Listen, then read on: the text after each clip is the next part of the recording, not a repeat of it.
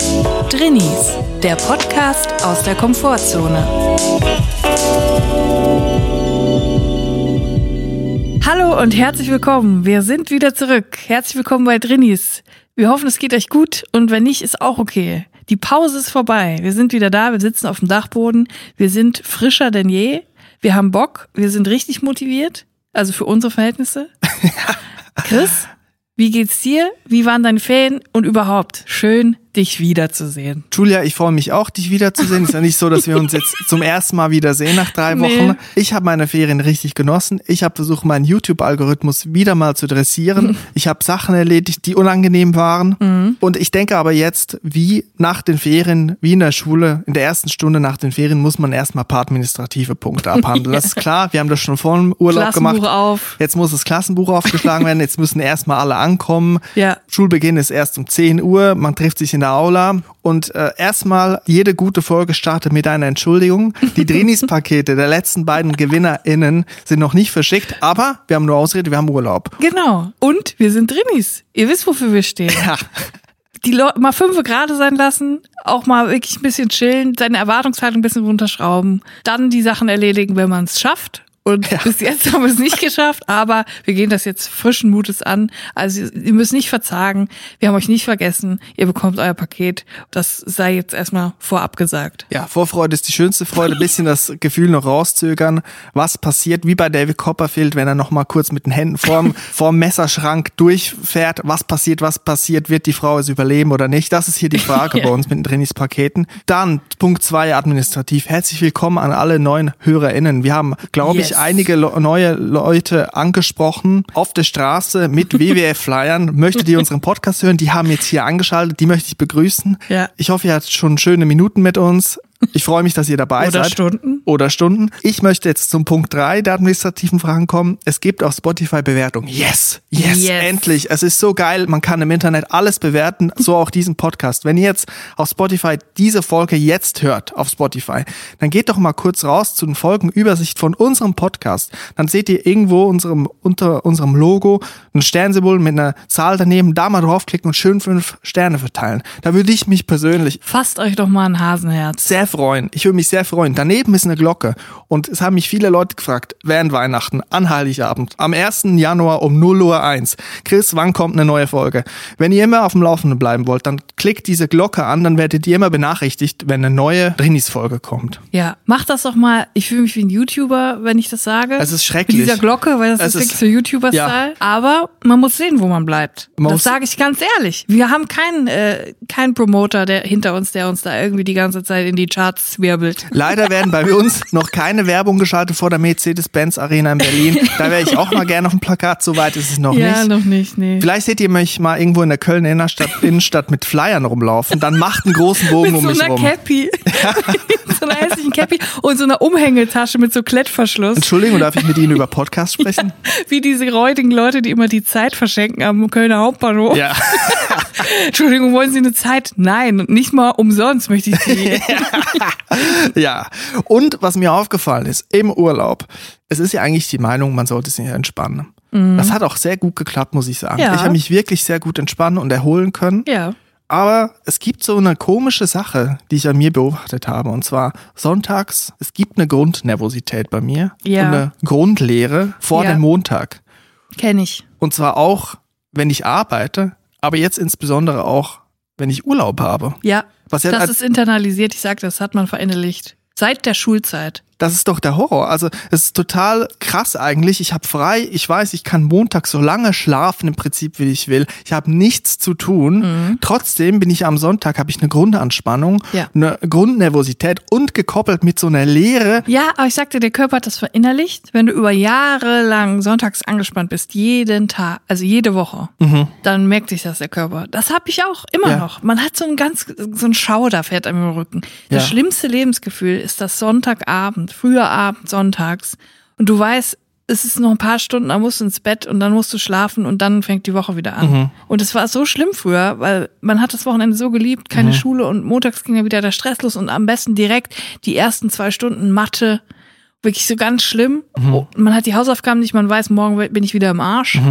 Und das, das verinnerlicht sich so. Also der Sonntag ist immer scheiße. Ich behaupte auch, deswegen gibt's den Tatort noch. Mhm. Weil der Sonntagabends läuft als Ritual. Die Leute brauchen dann Rituale, um sich Ja. davon abzulenken, dass Ja. alles nur ein Kreislauf ist und immer wieder Ja. von vorne beginnt. Und Tatort ist eins dieser Rituale. Ich denke mal, wenn Tatort Donnerstagabend um 20.15 Uhr laufen würde, wäre der nach einem halben Jahr vergessen gewesen. Oder? Ist doch so. Ja. Jetzt stell dir mal vor, es würde um 20.15 Uhr auf der AD wirklich was Gutes laufen, Sonntagabends.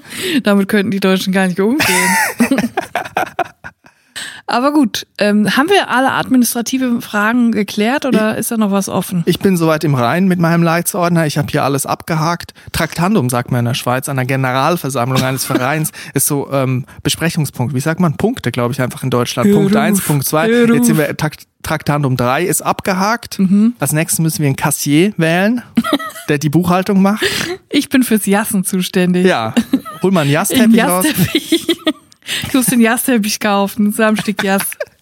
Also gut, die administrativen Sachen sind geklärt. Ich würde sagen, wir gehen jetzt direkt in Medias Res. Yes, in Medias Res. Und da Hast man du immer noch ein vermisst, das zu sagen in Ja, Medias Res? ich habe es wirklich vermisst. Ich habe schon versucht, eigentlich Markus Lanz zu gucken als Ausgleich, dass ich da irgendwie in Medias Res komme mittlerweile irgendwann, aber es hat nicht geklappt. Irgendwie, Ja. ich weiß nicht, Markus ist da zu wenig in Medias Res und ich finde, wir brauchen eigentlich immer noch so einen Trenner, sehr äh, dramatischen in Medias Res Trenner. Also ich finde, wenn man in Medias Res geht, dann auch richtig. Also du kannst nicht in Medias Medium Res gehen. Ja, du musst ja. komplett in Medias Voll Power Ja. Res gehen. Ja. Und Markus Lanz ist so ein Medium-Kandidat. Ich muss auch in sagen, wenn ich die Sendung Markus Lanz gucke, ich weiß nicht, ob ich die einzige Person auf dieser Welt bin, die diese Beobachtung teilt. Markus Lanz hat eine Talkshow, sollte jedem bekannt sein auf ZDF, läuft irgendwie nachts äh, unter der Woche. Markus Lanz der kleinste gemeinsame Nenner aller Deutschen. Ja, das Unbequemste an Markus Lanz sind seine Ratternstühle, die er da aufgestellt hat in seinem Talkstudio. Aber ich sehe immer, wenn ich da einschalte, sehe ich da vor allem mal erstmal Stiefeletten. Ich sehe da vor allem Schuhe. Ich sehe immer diese Schuhe, diese hochpolierten Schuhe von Ja. allen TeilnehmerInnen. Das sind Stiefeletten. Ja, es ist irritierend. Aber was ich noch irritierender finde, sind CDU-Politiker, die so Hosen haben, wenn die dann so die Beine überschlagen. Mhm. Die Hosen gehen ganz hoch, also die gehen fast bis zum Knie dann plötzlich hoch. Mhm. Und dann sieht man, dass die Socke unendlich lang ist. Strumpf. Ein unendlich langer Strumpf. Ja. Und dann wirklich, da stelle ich mir wirklich vor, dass die noch so Strumpfhalter dran haben, wie beim britischen, wie bei den Royals. Ja. Dass die diese hochgezogen kriegen, weil welcher Strumpf, Gott verdammt, geht denn bis zum Knie? Ich sag dir eine Sache. Man hat die Wahl im deutschen Fernsehen bei Medienmänner. Entweder der Strumpf übers Knie oder gar keine Socke und dann diese Mokassins. dann lieber den Strumpf. Immer diesen Eindruck, Eindruck erwecken, ich komme direkt aus Ibiza hier ins Polit-Talk-Studio und Ja, gebe mal meinen sorry. Senf zu allem ab. Nein, knöchelfrei ist für mich Temptation Island oder Mickey Beisenherz. Und absolut, da bin ich immer pro Strumpf. Sorry, das ist für mich niveaulos. Dann lieber den langen ja, Strumpf. Ja, ja. Dann lieber den CDU-Politiker mit dem Strumpf bis zum Hals. Okay, ich zitiere Julia, lieber den CDU-Politiker mit dem Strumpf bis zum Hals. Gut, jetzt sind wir vom Thema abgekommen. Wir wollten doch eigentlich in Medias Res lange, Was- lange schon gewesen sein. Ja, gewesen sein. Was ist denn äh, dein Medias und was ist dein Res? Mein Medias ist, Ist es Medias oder Media? In Medias Res. in Medias ist doch, ist Medias nicht der Plural? Also Medium? Ja, vielleicht. Sagen wir jetzt einfach mal, ich hatte kein Latein, ich habe nicht das kleine Latino, ich hatte Französisch, Bonjour, je m'appelle Baguette, bla Ist auch bla. wurscht, wir sind So. nicht bei Wer wird Millionär. Ähm, Darauf kannst du dir nichts einbilden. Wer wird Millionär habe ich auch sehr viel geguckt in Ja. Mhm. der Pause, muss ich sagen. Ja, das war lustig, weil einer war irgendwie, der hatte einen super Lauf und so und dann war das irgendwie die, keine Ahnung, 8000 Euro Frage, relativ einfach, wusste aber nicht, hat er seinen Freund angerufen, irgendwie Professor Dr. Sauerbier, Mhm. 50 Jahre, mega viel Lebenserfahrung, hat er gesagt, der ist mega klug, den rufe ich an, Mhm. hat den angerufen, hat ihn gefragt, hier, A, B, C oder D und dann hat der Typ gesagt, ganz sicher B. Und dann hat der ähm, Typ gesagt, super und hat gesagt, wenn der Rainer das sagt, das ist B, dann ist es B. Mhm. Und hat es genommen und es war falsch und er ist auf 500 Euro komplett zurückgeworfen. Und der Typ hat einfach gesagt, Yes. hundertprozentig sicher B.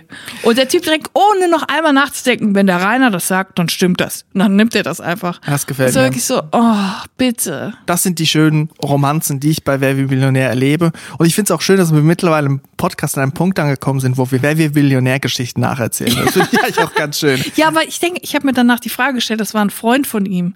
Und er hat das mit so einer Überzeugung gesagt. Er hat dem zu 100% blind vertraut, dass er das einfach dann genommen hat, obwohl er keine Ahnung hatte. Wird diese Freundschaft weiter bestehen? Das ist die große Frage. Er hat ihm die Millionen verwehrt. Eigentlich müsste er ihn auszahlen. Er müsste ihm jetzt 999.950 Euro zahlen. Eigentlich ein gutes Showkonzept. Es gibt jetzt, glaube ich, so eine Show, wo sich getrennte Promi-Paare wieder zu sich finden.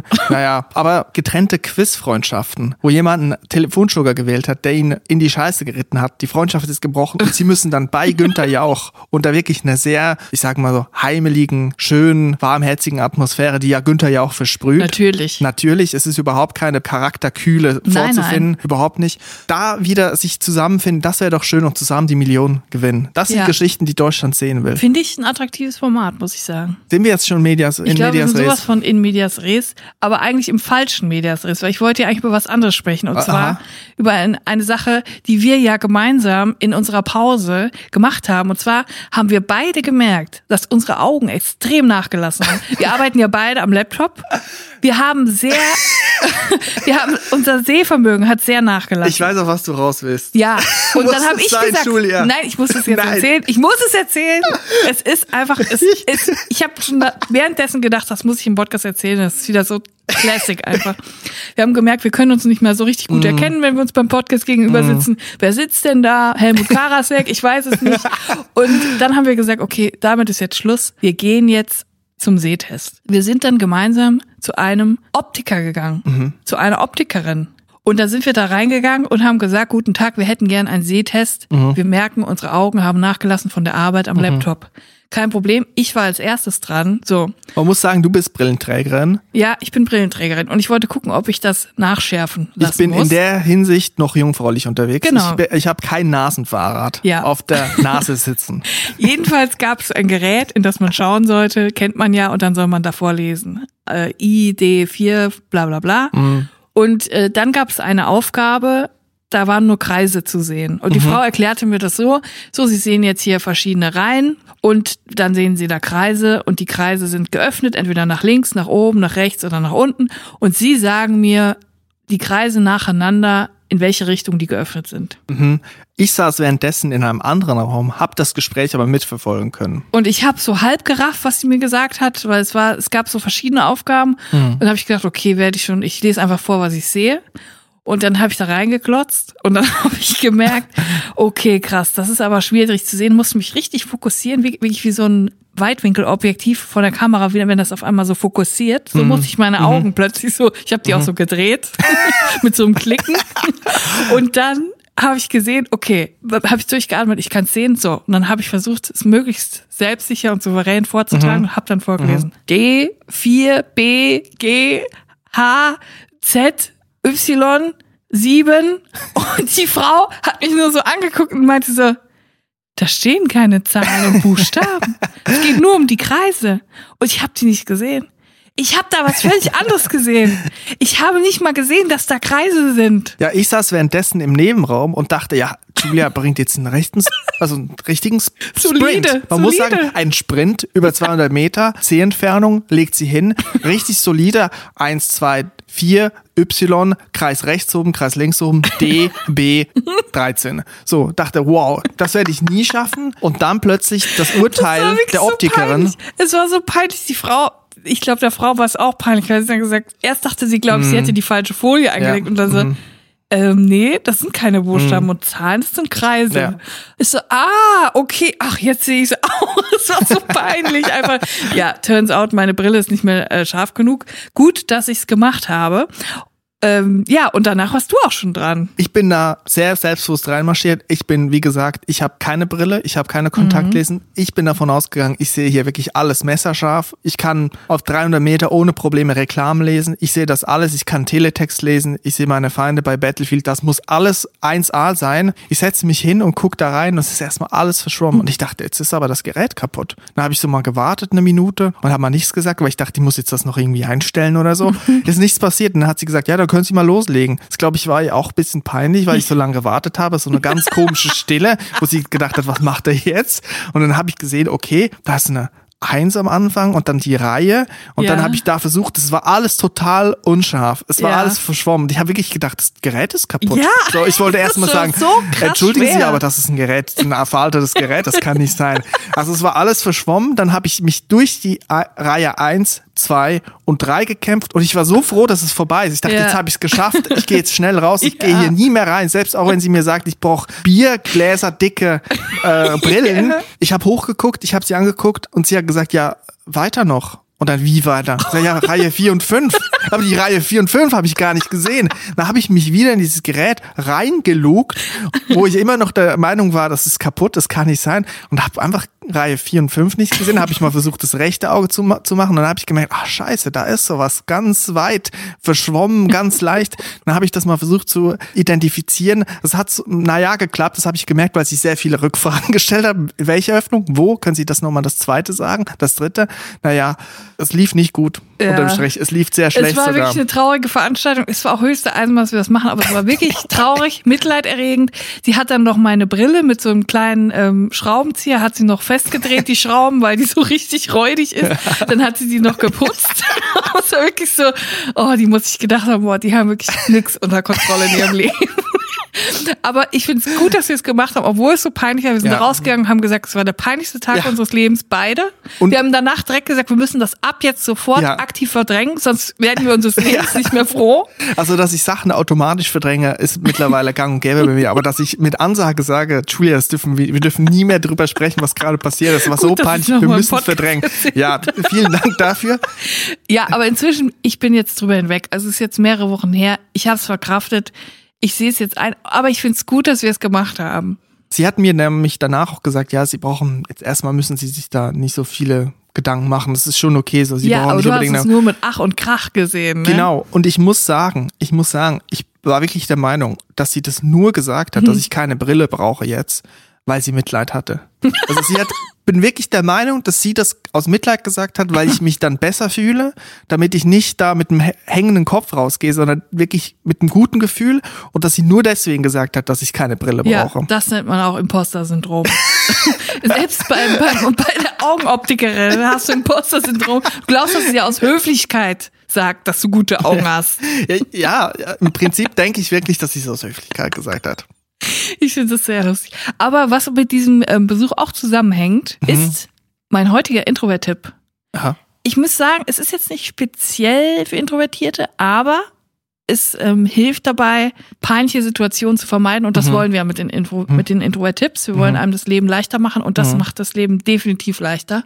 Und es hängt auch mit diesem Besuch zusammen. Und ich würde sagen, du musst jetzt erstmal das Intro abspielen, weil vorher sind wir nicht in der Rubrik. Trenne ab. Introvert-Tipp. Wo ich schon mal da war, bei dieser Verkäuferin, dieses peinliche Erlebnis hatte, habe ich auch gedacht, nach mir die Sinnflut, jetzt habe ich eh verkackt. Ist, ist der Ruf erst ruiniert, lebt es sich recht ungeniert, das, um mal Tic-Tac-Toe zu äh, zitieren. Und da muss ich sagen, da bin ich dann einfach zu der Frau hingegangen und habe gesagt, entschuldigen Sie, Sie haben ja meine Brille gesehen, sie ist jetzt nicht im besten Zustand. Dazu kommt leider, dass die Brille sehr groß ist Ja. und wenn ich die Maske trage, dass sie immer immer beschlägt, Mhm. so dass ich im Supermarkt nichts mehr sehe und teilweise gegen die Schränke laufe, Mhm, gegen die Zucchini-Kisten. Und du hast auch diese ganzen Tricks probiert mit Maske sehr Alles, hoch, mit Brille alles, runter alles. und ja. Ich habe wirklich alles probiert und es geht nicht. Ich kann nicht mit Brille rausgehen, wenn ich eine Maske, Maske tragen muss. Ich muss dann Kontaktlinsen tragen. Mit anderen Worten, du hältst die betriebliche Abläufe auf. Genau. Zum Beispiel bei. Bäcker weißt du nicht, nicht wenn da. Knusperkumpel im Regal liegt Nein. und du den für 1,95 kaufen Nein, möchtest. ich kaufe dann aus Versehen einen Bienenstich, wenn ich ein Brötchen kaufen Mhm. will. So und ich und ich habe sie gefragt, haben Sie eine Lösung? Wissen Sie, was ich tun kann? Meine Brille beschlägt immer, wenn ich eine Maske trage. Mhm. Und die Frau hat mir die Lösung auf einem silbernen Tablett serviert. Ich wusste nicht von der Existenz. Vielleicht wissen es einige schon, aber viele auch noch nicht. Ich, weil ich wusste es auch nicht. Mhm. Es gibt Brillenputztücher, die Anti-Beschlaghaftung Mhm. haben. Da ist eine Beschichtung drauf auf dem Tuch und beim Putzen mit dem Tuch überträgt diese Beschichtung auf die ah, Brille okay. und diese Brille beschlägt dann nicht mehr. Mhm. Und es, es funktioniert. Es ist die Lösung. Kann natürlich sein, dass das schon gang und gäbe ist in der Augenszene, in der Brillenszene. In der Augenszene. in der Augenszene, dass man das schon kennt. Aber ich finde es ein sehr guter Tipp Ja, ich find's mega. für die Drinis, die Brillen tragen. Ja, es ist, es erspart euch viele peinliche Sachen. Ihr müsst nirgendwo nachfragen. Ihr seht wieder, ihr habt einen glasklaren Durchblick. Ähm, Ihr könnt schnell eure Knusperstange bestellen und dann wieder abzischen. Und das hat mir wirklich sehr geholfen. Und es hat irgendwie 7,95 Euro gekostet. Und es hält. Man darf es nur nicht waschen, weil dann geht die Beschichtung ab von dem Tuch. Man darf nur das eine quasi dann benutzen. Und wenn es irgendwann nicht mehr geht, müsst ihr euch ein neues kaufen. Aber es hat mir wirklich geholfen und es vermeidet das Stören betrieblicher Abläufe. Ich wünschte, sowas gäbe es einfach straight für die Augen. Also Tücher, wo ich mir die Augen putzen kann, damit ich Ja. wieder besser sehen kann. Ja. Die Augäpfel abwaschen, polieren, damit ich meine Augäpfel polieren kann. So wie das Tafelsilber. Ja, genau. Ja, fände ich auch gut. Aber das war mein Introvert-Tipp. Vielen Dank Ich dafür. hoffe, er hilft einigen. Davon bin ich überzeugt. Introvert-Tipp. Wie schon gesagt, ich war wieder viel auf YouTube unterwegs. Das hat zum Grunde, dass ich mir eigentlich mehrere Anschaffungen tätigen wollte fürs neue Jahr, technischer Natur. Ja. Es geht um Audio, es geht um Mikrofone. Und jetzt ist es so, dass ich, ich habe ein Problem. Es ist eigentlich auch ein, eine gute Sache. Es ist eigentlich im Prinzip, ist es ein Neujahrsspartipp, den ich anwende, den ich jetzt so verlautbare. Und zwar, was ich mache, ist, wenn ich mich für irgendwas interessiere, was ich mir anschaffen will, dann gehe ich auf YouTube und gucke Videos an, Reviews, alle möglichen, die es gibt, dann vergleiche mit vergleichbaren Produkten und ich gucke mir die so lange an, ich gucke mir die so lange an, bis ich zu jedem Produkt Pro und Kontras kenne und im Prinzip jedes einzelne Produkt schlecht finde, weil ich die Kontras kenne. Ja. Ich weiß wo, bei jedem Produkt dann, was schlecht ist und dann kaufe ich mir gar nichts. Mein, nee, weder Ja. meine Anschaffung, die ich tätigen wollte, noch die Konkurrenzprodukte, gar nichts. Ja. Ich tätige so wenig Fehlkäufe, aber im Prinzip kaufe ich auch nie was. Also es ist eigentlich ein Spartipp, aber es vermiest mir auch die Laune. Ja, verstehe ich. Du bist eigentlich genau das Gegenteil von mir. Also du sparst dadurch Geld, aber Mhm. du kaufst gar nichts. Ich kaufe alles, weil ich denke, das kann die innere Leere in mir füllen. Das ist Mhm. so ein Coping-Mechanismus für ähm, Glückseligkeit kaufen und kann dadurch weniger sparen. So. Mhm. Und du bist genau das Gegenteil. Und ich wünschte aber, ich wäre mehr wie du, weil das ist eindeutig die klügere Alternative. Zum Beispiel, ich möchte mir ein neues Audiointerface kaufen. Da gucke Mhm. ich mir jedes Video an, zu jeden Audiointerfaces, die in der vergleichbaren Preissegment sind, auch teurer, auch günstiger. Was ist es gut? Dann denke ich mir, ja gut, wenn ich das für 120 kaufe, das hat aber auch Kontrast, dann kann ich mir auch eins für 50 kaufen oder direkt das für 300. Warum sparen, damit ich das möglichst beste Ergebnis habe? Aber am Ende investiere ich einfach Stunden über Stunden und kaufe mir dann nichts. Und dann Ja. finde ich mich selber doof, weil ich so viel Zeit investiert habe in Ja. etwas, was ich dachte, das brauche ich unbedingt. Und danach denke ich, ja, nee, ist alles nicht so gut eigentlich. Ja, ist aber ein guter Spartipp, muss ich ehrlich sagen. Ist mein Neujahr-Spartipp, weil, m, sind wir mal ehrlich, diese ganzen Tipps, die Vorsätze, die man sich nimmt, da fühlt man sich sowieso schlecht unterm Strich. Da kann man auch meinen Neujahr-Spartipp sich mit Selbsthass überkippen, YouTube stundenlang zu gucken zu irgendwelchen Produkten, da kann man auch direkt das machen. Ja, hundertprozentig. Ich habe auch einen Spartipp, den habe ich mal angewendet. Ich wollte, es war ungefähr so vor zehn Jahren oder so, da habe ich noch nichts ähm, richtig verdient. Und ich wollte unbedingt einen Stuhl haben, der unglaublich teuer war. Ja. Und ich musste dafür sparen. Und dann habe ich wirklich, ich konnte halt immer nur so fünf Euro sparen. Ne? Also es, das hat dann wirklich so lange gedauert. Und ich sag wirklich so lange, also über Jahre hat es gedauert. Und als ich dann das Geld zusammen hatte, fand ich den Stuhl hässlich. Und das ist mein Tipp. Spart so kleine Beträge, dass ihr so lange sparen müsst, dass ihr dann, wenn ihr das kaufen könntet, das Objekt hässlich findet. Im Prinzip sehr viel Geld sonst zum Fenster rausschmeißen, dass man nur ganz wenig Beträge Ja. noch sparen Ja. kann, die man dann aber nicht verwendet, Ja. weil man das Produkt über den. Zeitraum dann scheiße Ich glaube, findet. das macht wirtschaftlich Sinn. Ja. Ja, und äh, das ist mein Tipp an euch. Spart einfach so lange, bis ihr das, die Sache hässlich findet. Ich wünschte ja auch Bares Ferraris, habe ich auch wieder sehr viel geguckt, auch die Doku über Rostlichter, auch den Film teilweise. Ich wünschte, bei Bares Ferraris würde mal jemand hingehen und auch mit einem ähnlichen Ansatz, den wir jetzt hier propagieren. Und zwar, da kommen ja viele Leute mit Erbstücken, ne? Ja. irgendwie über vier, fünf Generationen vererbt, irgendwelche Schmuckstücke, irgendwelche Broschen. Und dann kommt natürlich immer die Frage, okay, das Ding ist jetzt 2000 Euro wert, aber warum verkaufen sie es überhaupt, wenn es jetzt schon so lange der Familie ist? Und da wünschte ich mal, dass jemand sagt, ja klar, die Brosche ist 2.000, 3.000 Euro wert, aber ich hasse meine Familie. Ich möchte dieses Ding hier verkaufen und zwar so günstig, wie es geht, für 5 Euro. Meine Familie soll das zu Hause sehen und sie sollen wissen, wie sehr ich sie hasse. Meine Tante Erna soll sich im Grabe umdrehen. Ja, ein Denkzettel, in dem, dass man etwas viel zu günstig verkauft. Das Mal den Spieß geil. umdrehen. Ja. Das wünschte ich mir so. Ja, weil das ist dann halt auch immer so, die, erst erzählen sie eine mega emotionale Geschichte, das ist jetzt fünf äh, Generationen vererbt worden und meine Tante hat mir das auf dem Sterbebett gegeben und so, tun so, als wäre das mega wichtig für sie Ja. und dann aber, ja, ich will das hier verscherbeln. So, also es passt ja irgendwie nicht zusammen. Also wenn, kann man auch ehrlich sein und sagen, ich hasse meine Tante, ich hasse meine Familie, ich, ich will mit ihnen brechen, sie sollen das im Fernsehen sehen, ich will ihnen wehtun, höchstmöglich, deswegen soll Ja. dieses Scheißteil jetzt für zwei Euro über den Tisch gehen. Ja, das Kann man würde ich mir wünschen. Das würde ich mir wünschen, wenn jemand sagt, der, der eine österreichische Händler mit den gegelten Haaren, wenn er sagt, mein. Fräulein, mein Fräulein, da gebe ich Ihnen 150 Euro. Ja. In, natürlich, er spricht in Niedlichkeitsform. Zu Frauen sind wie ein ganz, 75-Jährigen. genau, Frauen sind keine ganzen Menschen für ihn. Ja. Dann 150 Euro, dann erwidert die Verkäuferin, nein, entschuldigen Sie, ich möchte das für maximal 5 Euro verkaufen. Bitte verkaufen Sie es. Da muss ich dazwischen grätschen. Das wäre doch mal schön, Ja. oder? Apropos Bares für Ras, ich will jetzt nicht wieder zu tief in die Materie reingehen, Mhm. aber es, es waren jetzt irgendwie, habe ich gemerkt, als wir im Urlaub waren, äh, also als wir Urlaub hatten, waren die großen Horst Lichter Themenwochen wieder auf Ja. ZDF. Ja. Mhm. Es wird ja gnadenlos Cross-Promo gemacht für alles, was Horst Lichter macht. Es ist ja der Schutzpatron des ZDF inzwischen.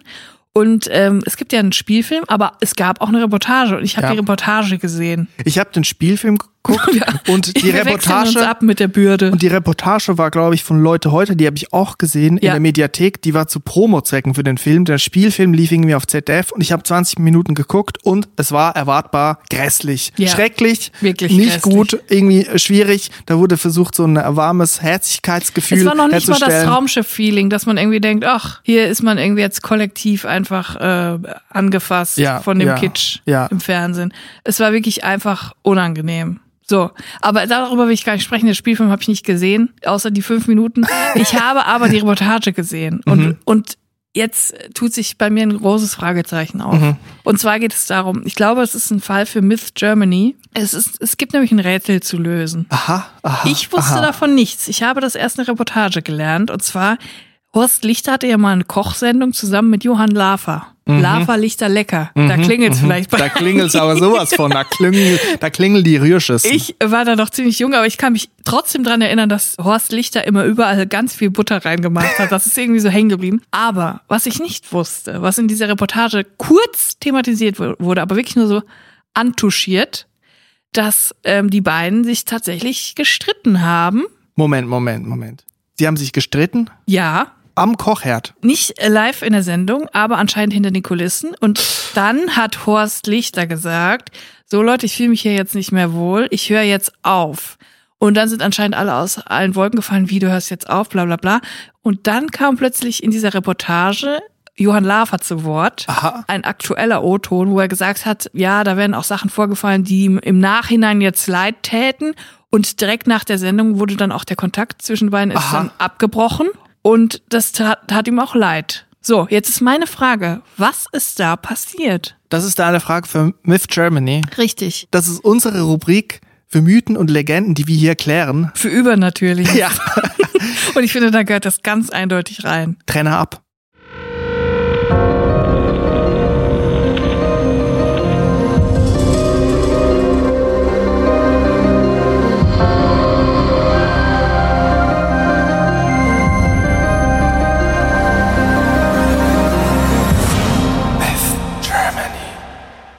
Wenn sich zwei Fernsehköche streiten, dann kann es ja mehrere Gründe haben. Aber es muss ja wirklich was krasses sein. Was, was ist passiert? Hat, hat irgendwie Johann Lafer, Horst Licher den Le Creuset, Bräter, den Gusseisen ausgespannt?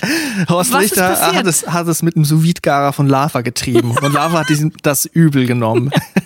Nein, ich, ich oder Johann Lafer hat Horst Lichter immer beim äh, bei der Begrüßung so ein bisschen im Bart gezwirbelt. Das hat ihn total genervt. Oder Lava hat den Messbecher von äh, Horst Lichter mit dem Edding so neue Striche gesetzt, dass Horst Lichter gar nicht mehr rausgekommen ist. Wusste er gar nicht mehr, was er jetzt machen muss. verwirrt. Komplett verwirrt. Nein, aber ich frage mich halt wirklich, was ist da vorgefallen? Also zu dem Zeitpunkt damals war Horst Lichter ja noch nicht so ähm, beliebt wie heute.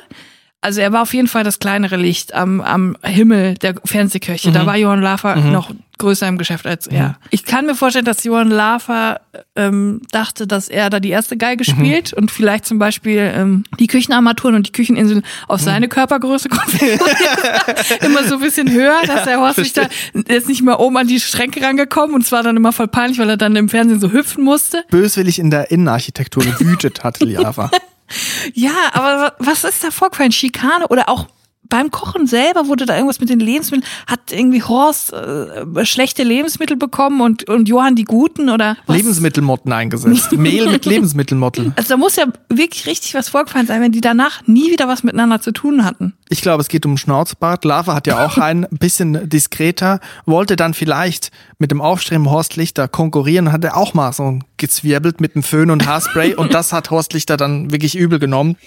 Wenn es bei, bei unseren HörerInnen Menschen gibt, die in der WDR-Redaktion gearbeitet haben, von Lava Lichter Lecker, die mehr wissen, die Insider-Informationen haben, bitte schickt sie uns vertraulich zu. Wir werden es natürlich vertraulich behandeln. Wir werden natürlich alles brühwarm hier erzählen, aber wir werden nicht euren Namen nennen, wenn ihr das nicht wollt. Aber wir müssen es wissen. Ich glaube, es ist sogar schon irgendwie 15 Jahre her oder so, dass die Sendung aufgehört hat. Aber ähm, für, also mir, mich ähm, bewegt das, mich interessiert das, mich treibt jetzt diese Frage um. Ich kann nachts nicht schlafen, wenn ich nicht weiß, was ist zwischen Lava und Lichter passiert. Wer ist die Snitch? Hat äh, Lava äh, Lichter hintergangen oder war es vielleicht andersrum und Horst Lichter erzählt jetzt hier groß, ähm, Ja. da ist was vorgefallen. Oder Lava will sich an den Ruhm Horst Lichters hängen und versucht jetzt eine Fehde anzustiften, die es gar nicht gab. Ja, so wie bei den ganzen Bachelor- und ähm, Dschungelcamp-Leuten und so, die versuchen Richtig. ja dann so Da- Dani Büchner-mäßig dann immer wieder in die Schlagzeilen zu kommen. Lava will auf Promiflash landen. ja, Das ist sein Ziel. Lava, die alte Snitch. Ich habe mal eine eigenartige Begegnung gehabt mit Johannes Lava. Echt? Und zwar, als ich noch gependelt bin zwischen Deutschland und der Schweiz, bin ich mit dem Zug von Köln nach Basel gefahren und dann hält man in Mainz am Lerchenberg, also nicht im Lerchenberg, aber dort, wo das ZDF Hauptquartier sich befindet. Ja. Und ich bin mit dem Zug da gestanden, weil der gehalten hat und dann kommt ein Zug entgegen quasi auf demselben, also auf dem Gleis genau nebenan, ne? Ja. Also so, dass Fenster an Fenster sind. Und dann habe ich plötzlich gesehen, ich habe so mit dem Kopf ans Fenster gelehnt, habe also relativ weit nach vorne gesehen und gesehen, wie Johannes Lava im Zug Johann. Johann, Johannes, Johan, Joe. Jean Lava, Joe. Jo Lava mir entgegenfährt, ganz langsam und immer noch langsamer und dann genau auf meiner Höhe. Moment, er hat den Zug gefahren? Nein, er hat nicht den Zug gefahren, er saß drin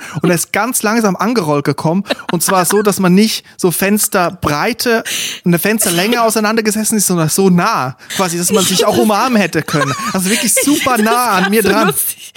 Das ist so eine Albtraumvorstellung, dass Johann Lava ganz langsam auf dich zurollt. Ja, und dann, also es ist ganz langsam an mich rangerollt und dann so 拿拿 Unterarmlänge von mir stehen geblieben. Also verstehst du, so Ja. versetzt. Also ich hätte ihn quasi, wenn wir jetzt keinen Fenstertrennung zwischen uns Ja. gehabt hätten, hätte ich mich mit ihm vereinigen können und ihn umarmen können. Aber er hat dann interessanterweise, als er bemerkt hat, dass ich so rübergeguckt habe, ich war ja auch erstmal irgendwie perplex, das ist ja nicht normal, dass, dass man da. Fernsehkirche in Zügen sieht, so, hat er seinen Rucksack genommen und auf seinen Schoß gestellt und es war so ein ganz klobiger, kastiger Samsonit, wie man in der Schweiz sagt, Samsonite, Samsonite Rucksack, Ja. den er sich da so bereitgelegt hat. Wahrscheinlich hat er sich noch äh, ein kleines Lunchpaket reingemacht, bisschen Ja. Brombeeren, Rivella, Mit seinem Business-Rucksack Apfelringe. ab ins Pullmans. Kiri. So, so sah der aus, wie kurz vor der Wanderschaft. Ja, aber ist er nicht ausgestiegen in Mainz? Er muss doch da wahrscheinlich kochen, oder? Er ist nicht ausgestiegen. Moment, wo ist er denn hingefahren? Das ist wiederum Der ein ist nach Köln Statement. gefahren, zu Horst Lichter. Das ist raus. Er ist weitergefahren nach Köln. Die haben noch Kontakt. Und jetzt Die sind in Kontakt. das Statement, ne, an Mainz, an der ZDF Hauptzentrale vorbeigefahren. Als Statement, ne. Alle wissen, jetzt kommt da Jo Lava, fährt vorbei, nach Köln rein, Poolheim ins Walzwerk, so Horst Lichter. Ey, ohne Scheiß, die haben diese Fehde inszeniert. Mhm. Die wollen sich noch mal, die wollen noch mal angreifen. Ich sag dir eins, die Show wird's wieder geben. Die werden wiederkommen. Die werden wiederkommen. 2023, sage ich. Boah, das wäre so krass. Stell dir vor, wir sagen das jetzt voraus und es wird passieren. Das wäre wirklich krass. Aber dann müssen sie vorher auch noch die Versöhnung inszenieren in so einer, in so einer großen Show. Ja. Die Bei, Horst Lichter Lava-Versöhnung. bei äh, Mareile Höppner bei AD Brisant im Ja. Nachmittagsfernsehen.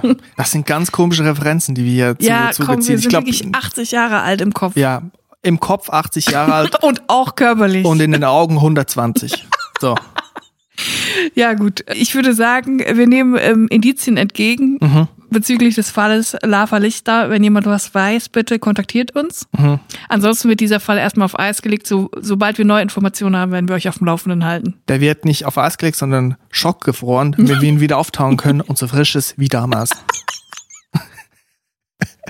Ja, Das war's mit, mit Germany, Julia. Fragezeichen? das war's.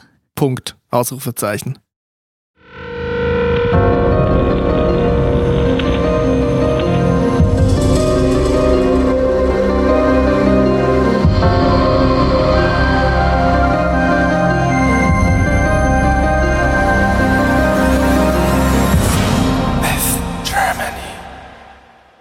Wir bleiben im Rentnerinnenkosmos und zwar, ich habe natürlich viele Dokumentationen wieder gesehen in unserer Pause. Ich habe mir Inspiration geholt. Es ist eine WDR-Doku gewesen, von der ich jetzt rede. Ähm, Es ging um Flughafen, Flughäfen in NRW. Und mich interessieren Flughäfen, diese Infrastruktur, das ist ja so ein kleiner Mikrokosmos, so ein Flughafen. Mich interessiert das, wer da arbeitet, was die Funktionen sind. Und da habe ich einen Job gesehen, den kannte ich noch nicht, und zwar auf dem Flughafen Dortmund. Da gibt es einen Flughafenimker. Der, der melkt die Flugzeuge. genau, ja. Das ist das. Melken Ja. ist das, was ein Imker macht. Genau. Der merkt Flugzeuge und dann gibt's Flugzeughonig und das ist ganz lecker. Ja. Die flotte Airbus-Biene. Aber nein, es gibt tatsächlich ein Bienenvolk auf dem Dortmunder Flughafen. Ich weiß gar nicht, ob es bei anderen Flughäfen auch so ist, aber da schon. Es gibt ein Bienenvolk und dieser Imker ist, hat den chilligsten Beruf der Welt. Der fährt die ganze Zeit mit seinem Auto über den Flughafen, um seine Bienen zu besuchen. Dann haben die, hat er dann Bienenstock, dann zieht er seinen Imkeranzug an und dann guckt er mal, wie es denen so geht, zieht da mal was raus, ähm, erntet ein bisschen Honig und guckt, wie es den Bienen halt so geht. Aber das sind jetzt nicht Wildbienen. Oder, oder die sind dort stationiert, die haben sie dorthin Die gebracht. leben dort, die haben die dort angesiedelt und zwar aus folgendem Grund. Sie sagen, an der Qualität des Honigs der Flughafenbienen, also am Flughafenhonig, messen sie, sehen sie, wie stark die chemische Umweltbelastung ist auf dem Flughafen dort. also daran lesen sie das ab. Ich dachte, es gäbe heutzutage technische Sachen, die das von alleine ähm, messen, aber in Dortmund wird das noch am Honig abgelesen. Also jetzt mal eine Frage. Honig dauert ja einige Monate, bis der dann fertig ist. Also werden Sie dann jetzt im Sommer dann mal sagen, scheiße, vor vier Monaten, vor fünf Monaten war die Schadstoffbelastung sehr hoch am Flughafen Ja. Dortmund? Oha, da, was haben na wir ja, denn da gemacht? Aber wird inzwischen schon wieder besser sein. Das sehen wir dann in fünf Monaten, wie es denn heute ist. ja, vor allem glaube ich, die, dass da wirklich dann, da sitzt dann so ein Hans-Peter, der kriegt dann zweimal im Jahr, kriegt er, der wird dann da hingesetzt und dann kriegt er eine Honigstulle, Mhm. geschmiert vom Flughafenimker. Und dann gucken die den an und warten, dann muss er das essen, dann kaut er das, hm, hm, hm, hm, hm. und dann sagt er, schmeckt gut. dann sagen die, ja dann, weil die haben dann auch Dann so, passt ja. die haben dann auch, dann passt ja alles. Die haben dann auch so ganz stolz gesagt, die Qualität von unserem Honig ist 1A, da ist nichts dran. Das heißt, da ist absolut kein, da ist kein Kerosin, kein CO2. Kein das ist Feinstaub, einfach, das ist wie ein, äh, ein Naturschutzgebiet quasi. Und wenn der Hans-Peter sagt, der Honig schmeckt, dann wird das wohl so stimmen. Ich finde das so geil, diese Vorstellung, dass eine Person, die ein Honigbrot ist, dafür zuständig ist zu entscheiden, ob der Flughafen viele Ausstöße hat oder nicht. Ich stelle mir das wirklich so vor, dass die dann im Labor sitzen, ganz viele LaborantInnen, ganz viele ProfessorInnen um die Person rum und dann sitzt wirklich so dieser Hans-Peter ganz normal in seiner Weste und einem karierten Hemd da an, auf dem Schemel und isst ein Honigbrot. Ja. Und dann wird halt ausgewertet. Ja. Die nehmen mit dem Klemmbrett die Und es ist Notizen. mega spannend, der Moment, wenn er kaut und alle warten auf sein wie viel Urteil. Kauer, wie viel, wie oft kaut er, wie laut schmatzt er, Dezibelmessgerät. Ja, und dann ist auch noch der Chef vom Flughafen da und der erwartet sowas von gespannt, der ist so angespannt, der wartet, Mhm. was Hans-Peter sagt, weil er weiß, wenn Hans-Peter sagt, der Honig schmeckt nicht, dann weiß er, jetzt muss er wieder 14 Millionen in die Hand nehmen, um irgendwelche Sachen zu kompensieren. Und dann steht er da und wartet und alle gucken ihn mit großen Augen an. Hans-Peter ist am Kauen, Kauen, Kauen, Kauen, Scheiße, Kauen. er, Hans-Peter hat sich zweimal verschluckt. ja, und dann sagt er, schmeckt gut. Und dann alle, ah, und dann jubeln sie und legen sich in den Arm.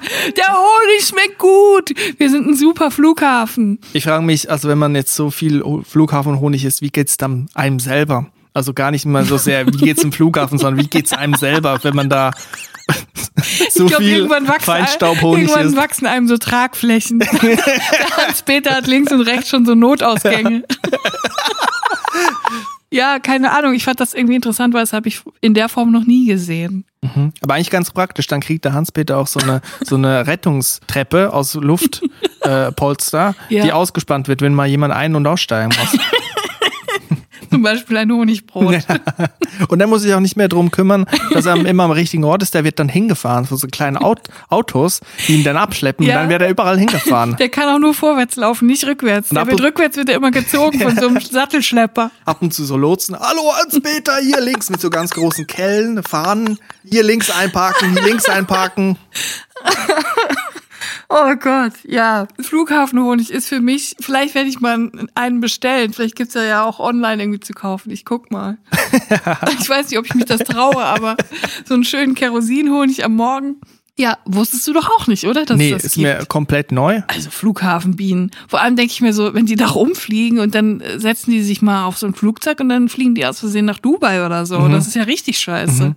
Eigentlich könnte man aus so einem Flughafen, es gibt ja, die Aviatik-Szene ist ja groß, ne? Die, Ja. die wie sagt man, die, die Flugzeugspotter, die Airplane. Planespotter. man. Planespotter. Ga gab's auch in der Doku, Planespotter. Da- Das sind ja, ist eine große Szene. Man Ja. könnte eigentlich aus dem Flughafen ja unendlich viel Merch machen. Man könnte auch Kühe hinstellen, Ja. Milch verkaufen, Flughafenmilch. Man könnte auch einfach so Rasen verkaufen, Stücke. Weißt du, wie so ein. Fußballstadion, was abgerissen wird, wird doch auch manchmal so Rasenstücke. Können wir alles machen. Ja. So ein bisschen Gummiabrieb von Flugzeugen. In der Doku war auch ein ähm, Planespotter in Dortmund, weil man da wohl sehr gut ähm, die Flugzeuge sehen kann, weil, Weil man sehr gut über die Abschrankungen reinklettern kann.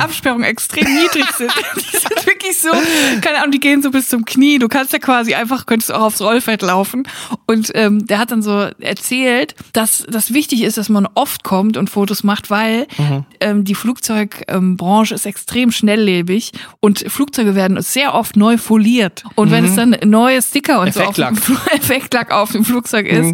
dann musst du es schnell fotografieren, weil am nächsten Tag, wenn es aus ähm, Nizza wieder zurückkommt, Ja, kann es schon wieder anders aussehen. Nizza, das, das die ab, da gibt's gar keine Abschrankung. Da sind die, da sind die Planespotter alle. Da weißt du, wenn einmal ein Flugzeug in Nizza gewesen ist, da kannst du aufhören. Ja, kannst da kannst du aufhören. es für die nächsten fünf Jahre vergessen. Dann musst du warten, bis der neu foliert wird. Ja, und das fand ich auch interessant. Ja, der hängt da immer ab. Ich habe mich auch gefragt, ist er schon per Du mit den Flugzeugbienen oder mit den Flughafenbienen oder Mhm. wie läuft das da ab? Also das scheint ja eine kleine Familie zu sein da auf dem Dortmunder Flughafen. Aber gut, ähm, ja, so viel zum Thema Flughafenhonig. Ich glaube, Horst Lichter muss ja ganz schöne Probleme haben, Honig zu essen, wenn er sein Bart nicht gestylt hat, nach oben gezwirbelt, oder? Ich glaube, Honig hat auch ganz schöne Probleme damit, von Horst Lichter gegessen zu werden. Und Horst Lichter hat ganz schöne Probleme, von Lava gegessen zu Oh werden. Gott, wir müssen das jetzt hier beenden. Was hat er in seinem Samsonite, Samsonite, Was Samsonite? Rucksack Was gehabt? führt Johann Lafer im Schilde? Ich will nur sagen, er war ganz schön kastig, der Rucksack. Ist Johann Lafer eine Snitch? so, und mit dieser Frage, die lassen wir jetzt so im Raum stehen, die lassen wir verhallen im Raume. Und jetzt kommen wir zum Ende und äh, wir verabschieden uns bis nächste Woche, dann sind wir wieder zurück. Vielen Dank fürs Zuhören. Vielen Dank für euren Support. Wir wünschen euch eine gute Woche. Bleibt drin, bleibt gesund. Bis Dienstag. Tschüss. Auf Wiederhören und Tschüss.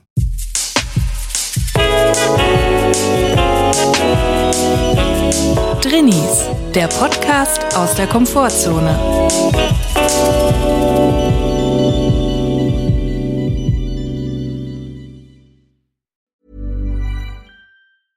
Ever catch yourself eating the same flavorless dinner three days in a row?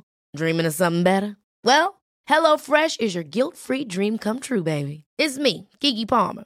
Let's wake up those taste buds with hot, juicy pecan crusted chicken or garlic butter shrimp scampi. Mm. Hello Fresh. Stop dreaming of all the delicious possibilities and dig in at HelloFresh.com. Let's get this dinner party started.